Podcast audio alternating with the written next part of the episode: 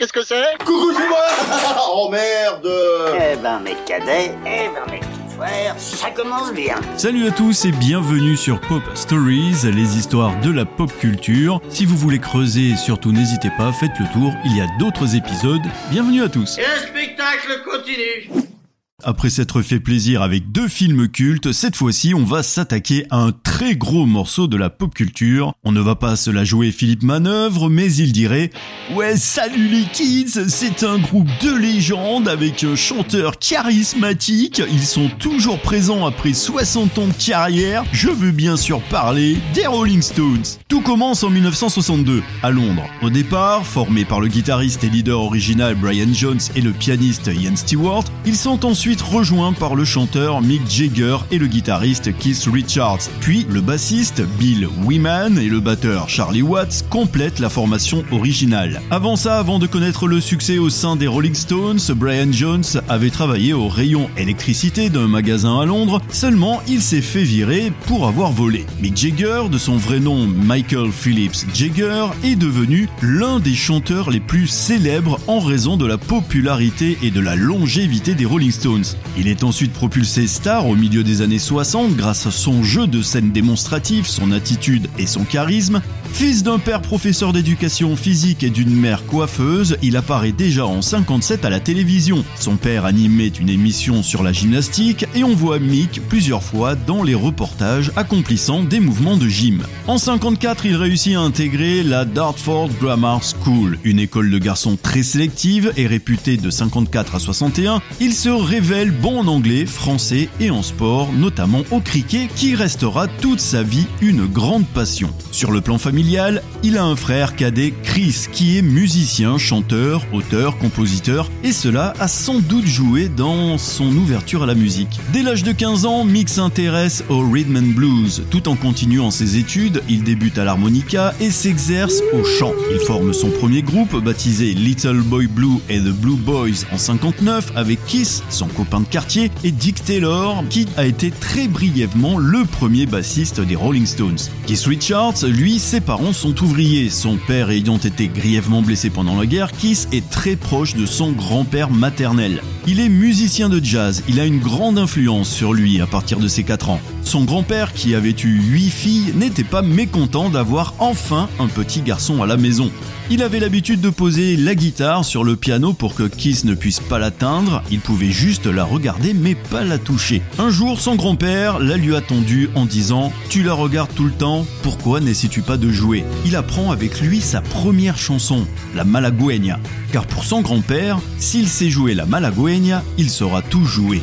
La malagueña, pour ceux qui ne savent pas ce que c'est, c'est un chant mélodique au rythme traditionnel espagnol provenant particulièrement de Malaga. En octobre 61, Mick rencontre Keith Richards sur le quai de la gare de Dartford il avait été élève dans la même école primaire que lui et est attiré par les albums de Rhythm and Blues que Mick vient d'acheter. Ils s'aperçoivent rapidement aussi qu'ils partagent non seulement un engouement commun pour la musique noire américaine, mais aussi un ami en commun, Dick Taylor. À partir de là, Mick et Keith commencent à jouer ensemble en parallèle avec son groupe. Mick joue aussi en amateur dans le Blues Incorporate d'Alexi Corner qui intègre de nombreux musiciens de passage allant et venant.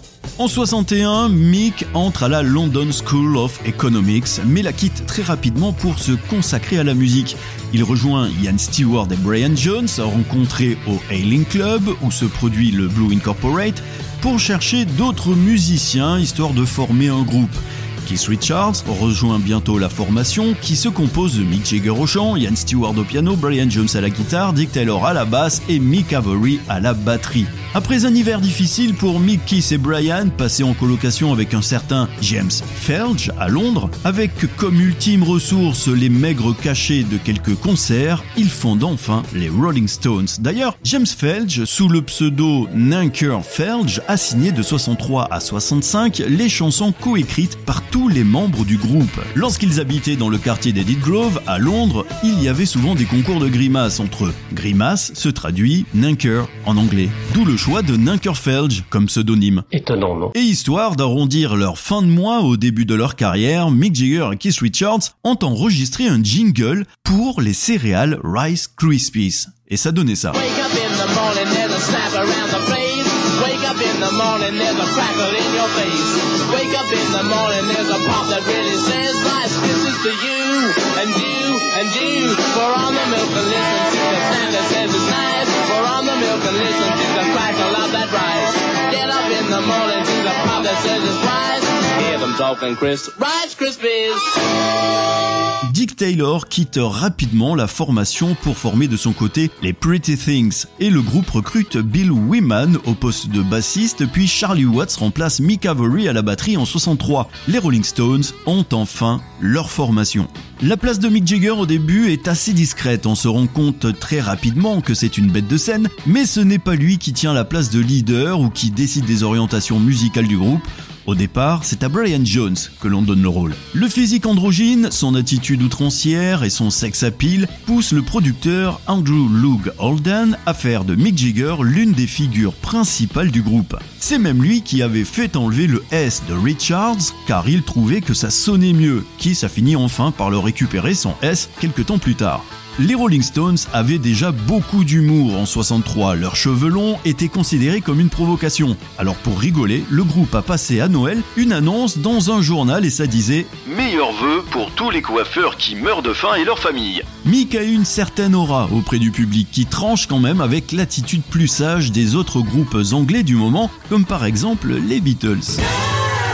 Alors que Brian Jones était au début le négociateur des contrats pour les Rolling Stones, Mick prend cette place petit à petit, toujours poussé par le producteur. Il devient même au fil des années avec Keith Richards la tête pensante des Rolling Stones et à partir de 64, il se lance avec Keith Richards dans l'écriture des chansons du groupe. De leur collaboration vont naître quelques-unes des plus grandes pépites comme Satisfaction, Jumpin' Jack Flash, Sympathy for the Devil ou Painted Black.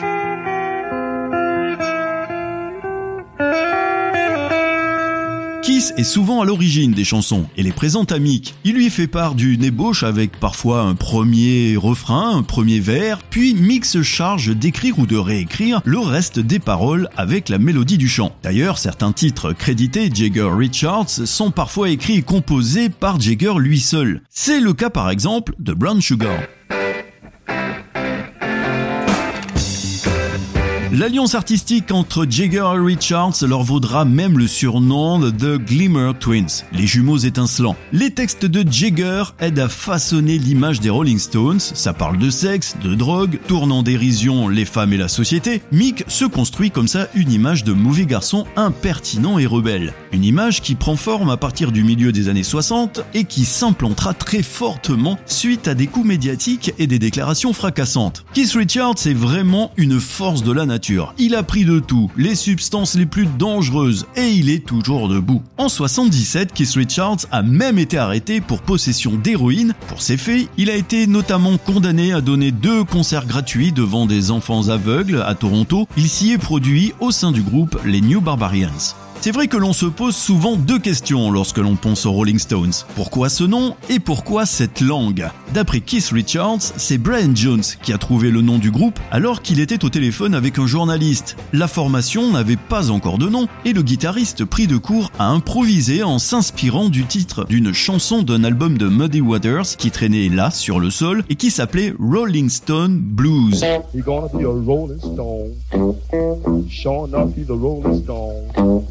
Sure enough, be the Rolling stone. Ça a donc donné naissance aux Rolling Stones qui sont devenus rapidement les Rolling Stones.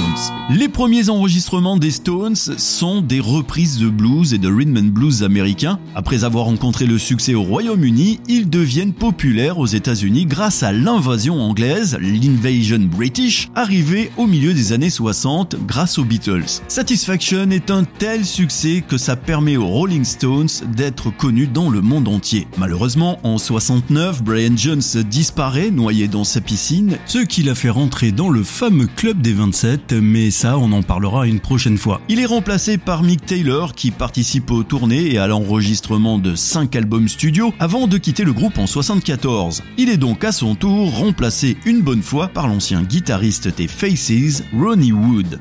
Anecdote amusante, les Cockroaches, les cafards, eh bien c'est sous ce faux nom de scène que les Rolling Stones firent irruption à El Mocambo, un club musical prisé de Toronto les 4 et 5 mars 77 pour deux concerts surprises en première partie d'un groupe de hard rock canadien pour se produire devant 300 personnes. Mais au final, eh bien c'est surtout le groupe canadien qui a fait la première partie des cafards. Enfin, des Stones. Les Rolling Stones, c'est quand même une vingtaine d'albums studio, une trentaine de compilations et 8 albums live. Pour le logo, il n'a pas coûté bien cher à l'époque, environ 50 livres sterling, ce qui donne en gros 56 euros. Le designer John Page est à l'origine de ce logo que le monde entier a aperçu au moins une fois dans sa vie, même sans savoir qu'il s'agissait de l'emblème des Stones, et lorsqu'il dessine en 71 la fameuse langue écarlate sortant d'une bouche, il ne se doute pas une seconde qu'il contribue à la naissance d'une marque. Le logo est maintenant inséparable de l'identité des Stones, tout comme la chanson Satisfaction enregistrée 6 ans plus tôt en 65. En fait, le symbole des Stones a été créé en l'honneur de Kali, la déesse hindoue de l'émancipation et de l'énergie, et les lèvres noires et rouges ainsi que la langue personnifient la puissance et la liberté d'expression dans le rock et l'incroyable énergie brute que cela évoque. Le symbole ressemble aussi beaucoup à la bouche passionnée de Mick Jagger. Le symbole Tongue and Lips, langue et lèvres, a fait ses débuts sur le visuel de l'album Sticky Fingers, sorti en 71. Grâce à eux, mine de rien, une future star a fait une apparition dans leur clip pour Anybody See My Baby, extrait de leur 21e album Bridges to Babylon de 97. Cette star, c'est Angelina Jolie qui tient le premier rôle dans ce clip et elle n'avait que 22 ans. D'ailleurs, ça me fait penser au cinéma et du fait que l'un des caméramans présents lors du tournage du film concert Game Shelter en 70 n'était autre que le grand George Lucas. Il faut savoir aussi qu'au niveau du cinéma, Keith Richards a été une source d'inspiration pour Johnny Depp quand il a voulu créer son personnage de Jack Sparrow dans Pirates des Caraïbes, et histoire de boucler la boucle, dans le 3 et le 4, il a joué le père de Jack Sparrow. Charlie, le batteur du groupe, est très fort pour les secrets. En 64, il a même épousé en secret Shirley Ann Shepherd. Il n'en avait parlé à personne, même pas à ses camarades qui pensaient qu'il devait rester célibataire. Et jusqu'à sa disparition l'an dernier, ils sont restés ensemble, ce qui est rare à ce stade et dans ce milieu pour être souligné. Et il n'y a pas que dans la musique que les Stones ont été précurseurs, dans le sponsoring aussi. La tournée de 81, accompagnant la sortie de leur 17e album, Tattoo You, a été la première tournée sponsorisée de l'histoire. Les parfums Jovan ont déboursé 4 millions de dollars pour devenir le sponsor officiel de cette tournée. Et pour terminer, revenons sur la pseudo-rivalité entre les Rolling Stones et les Beatles, qui a été montée de toutes pièces par les as du marketing. La preuve, Mick Jagger assure les chœurs et Brian Jones joue du hautbois sur la chanson des Beatles Baby You're a Rich Man.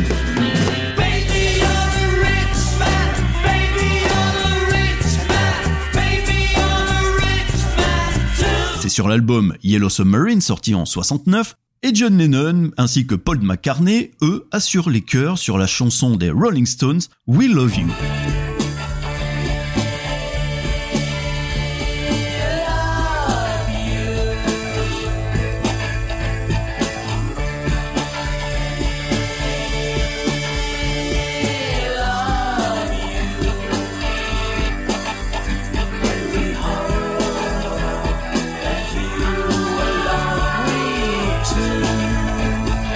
Ces collaborations ont toutes les deux eu lieu en 1967. Et contrairement à ce que tout le monde a toujours pensé, les plus sages, ce n'étaient pas forcément les quatre garçons dans le vent. Alors et vous? Vous êtes plutôt la team Beatles ou la team Rolling Stones? De toute façon, it's only rock and roll.